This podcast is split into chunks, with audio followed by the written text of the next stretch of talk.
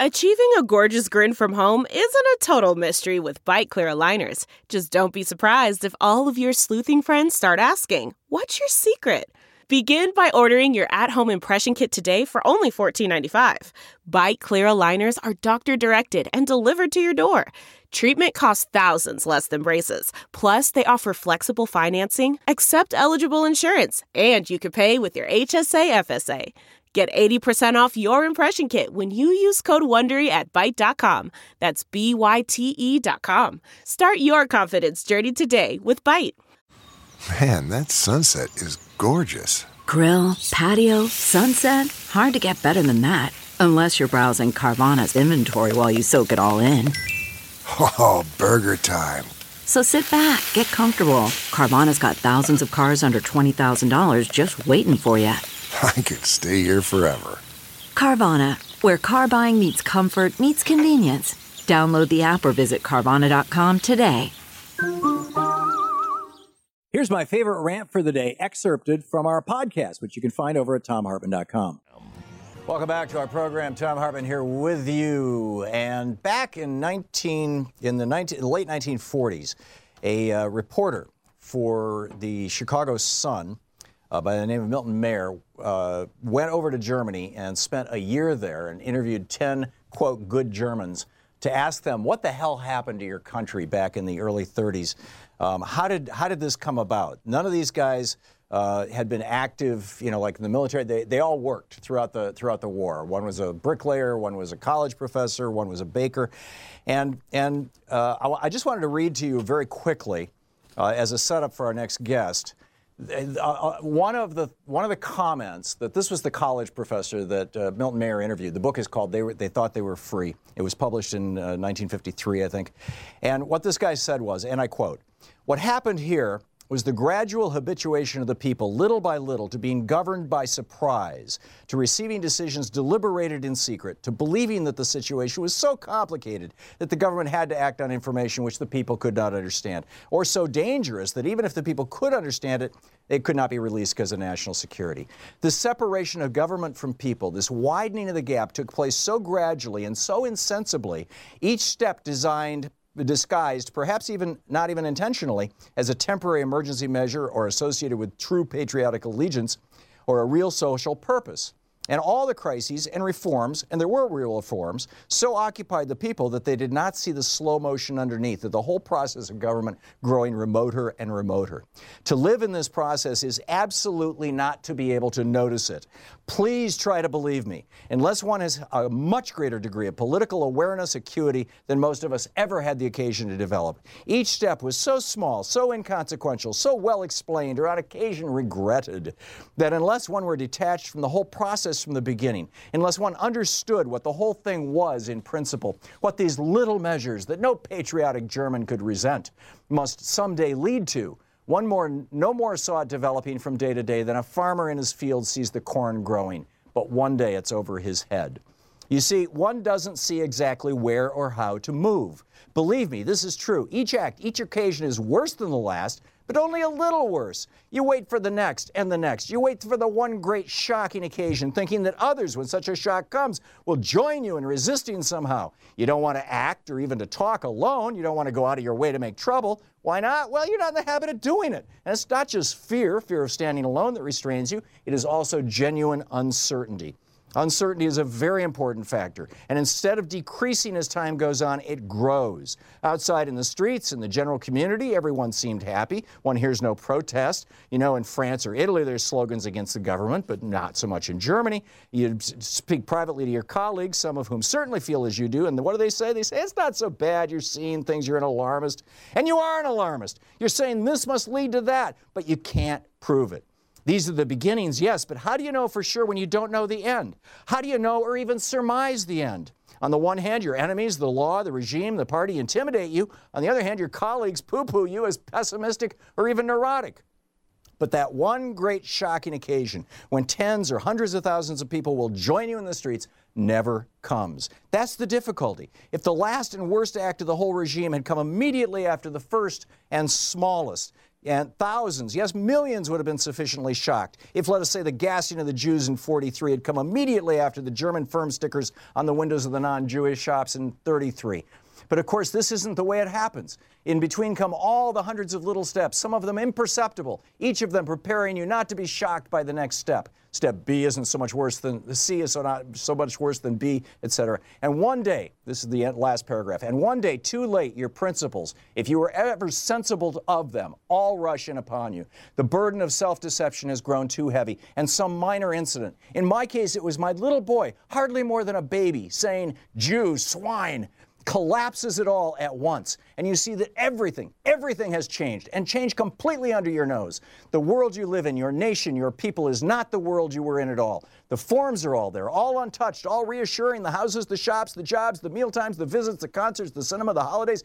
But the spirit, which you never noticed because you made the lifelong mistake of identifying it with the forms, the spirit has changed. And now you live in a nation of hate and fear. And the people who hate and fear do, don't, do not even know it themselves. When everyone is transformed, no one is transformed. And now you live in a system which rules without responsibility even to God.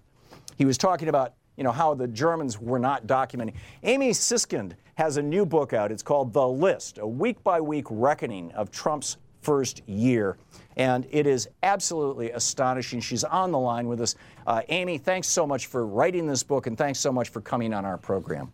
Thank you, Thom. That was, that was an amazing setup. I learned something from listening to you. Mil- Milton, Mayer's, well Milton Mayer's book is astonishing. And if you want to find that quote, just Google, uh, they thought they were free and my name, because I've written about five articles using those quotes. So yes. tell us about your book.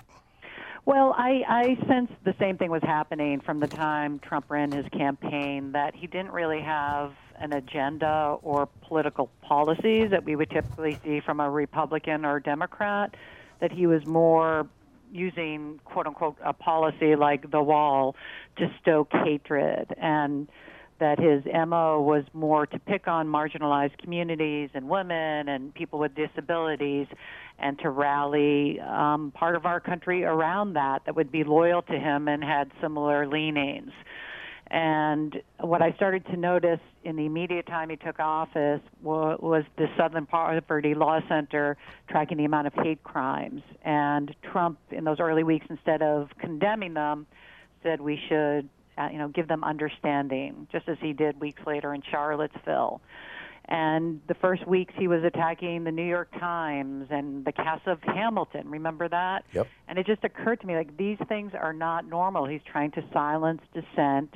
He's flaming hatred against others in our country. Even after he won, it doesn't look like he's going to do anything to unify our country, and he has no plan. So I decided shortly after that to start to keep a list of things that were not normal and in the early weeks, the list was very short. It was nine items in the first week and then grew to 18 items in the second week, which back then I thought was shocking. Um, of course, as you fill out the first year of November to November, we reached up to 140, and, and now we're even beyond that. Per week. As he's, yeah, as he's staffed up his regime, and now we have many hands at work of of deconstructing our democracy and taking away rights and freedoms and um, taking away protections of our environment and, and of our citizens. So it, it is gradual, but the amount in each week is just shocking. And people in the chaos miss things and they forget. And so I, I think it's a really important exercise to revisit what we as a country have, have already lost in the first year.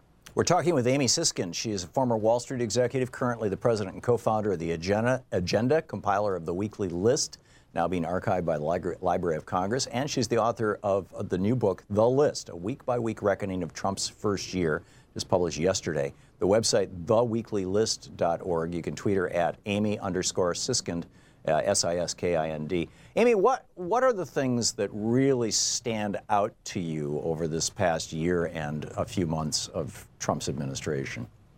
Well, first off, it happened a lot more quickly, and he's done a lot more to deconstruct our democracy in a short period of time than I thought he would be capable of doing.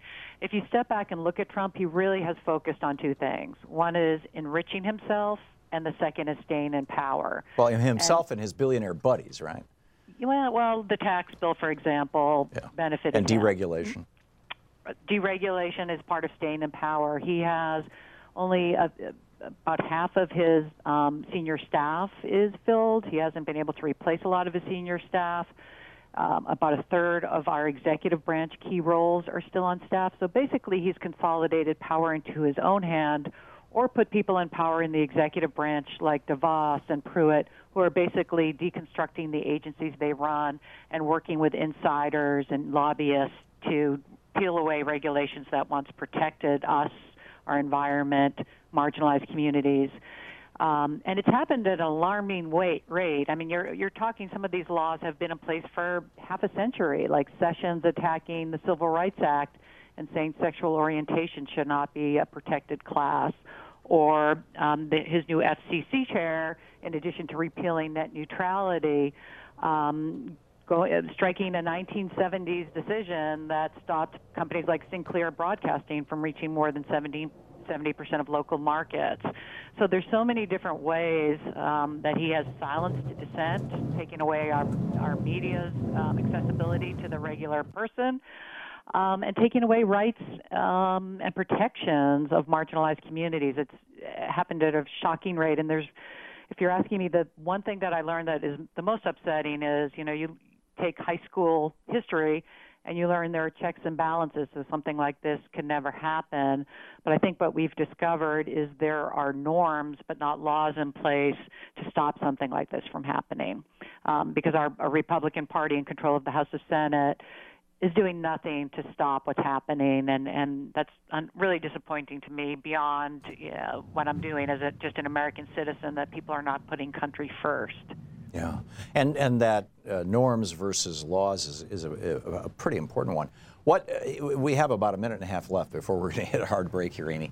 What do you see this movie? I mean, I set this up with a with a with a German talking about the difference between 1932 and 1942.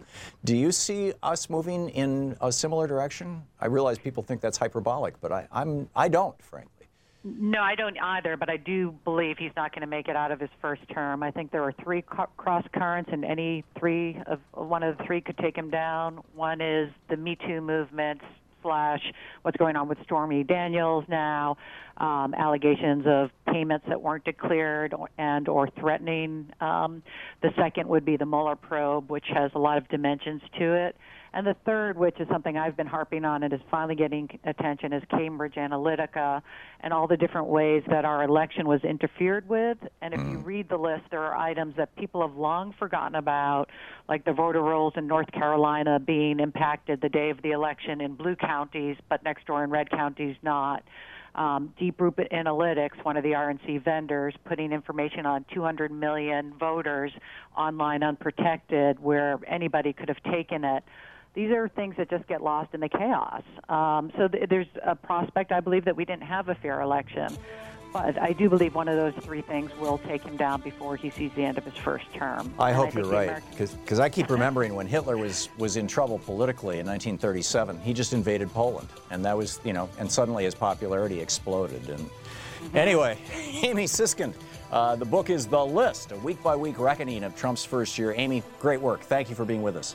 Thank you for having me. Great speaking with you. We'll be right back. Great show today. You know, Hannah Arendt uh, documented how in Nazi Germany, little tiny incremental things done very, very quickly added up to the Nazi regime. Amy Siskind is doing the same chronicling of the Trump campaign. She's on her show today. Plus, Congressman Mark Pocan answering your questions for the hour. Check out our free pod, or our commercial-free podcast, excuse me, uh, at thomhartmann.com and the entire show. Plus, you can get clips of the show right here on YouTube, Facebook, and Twitter.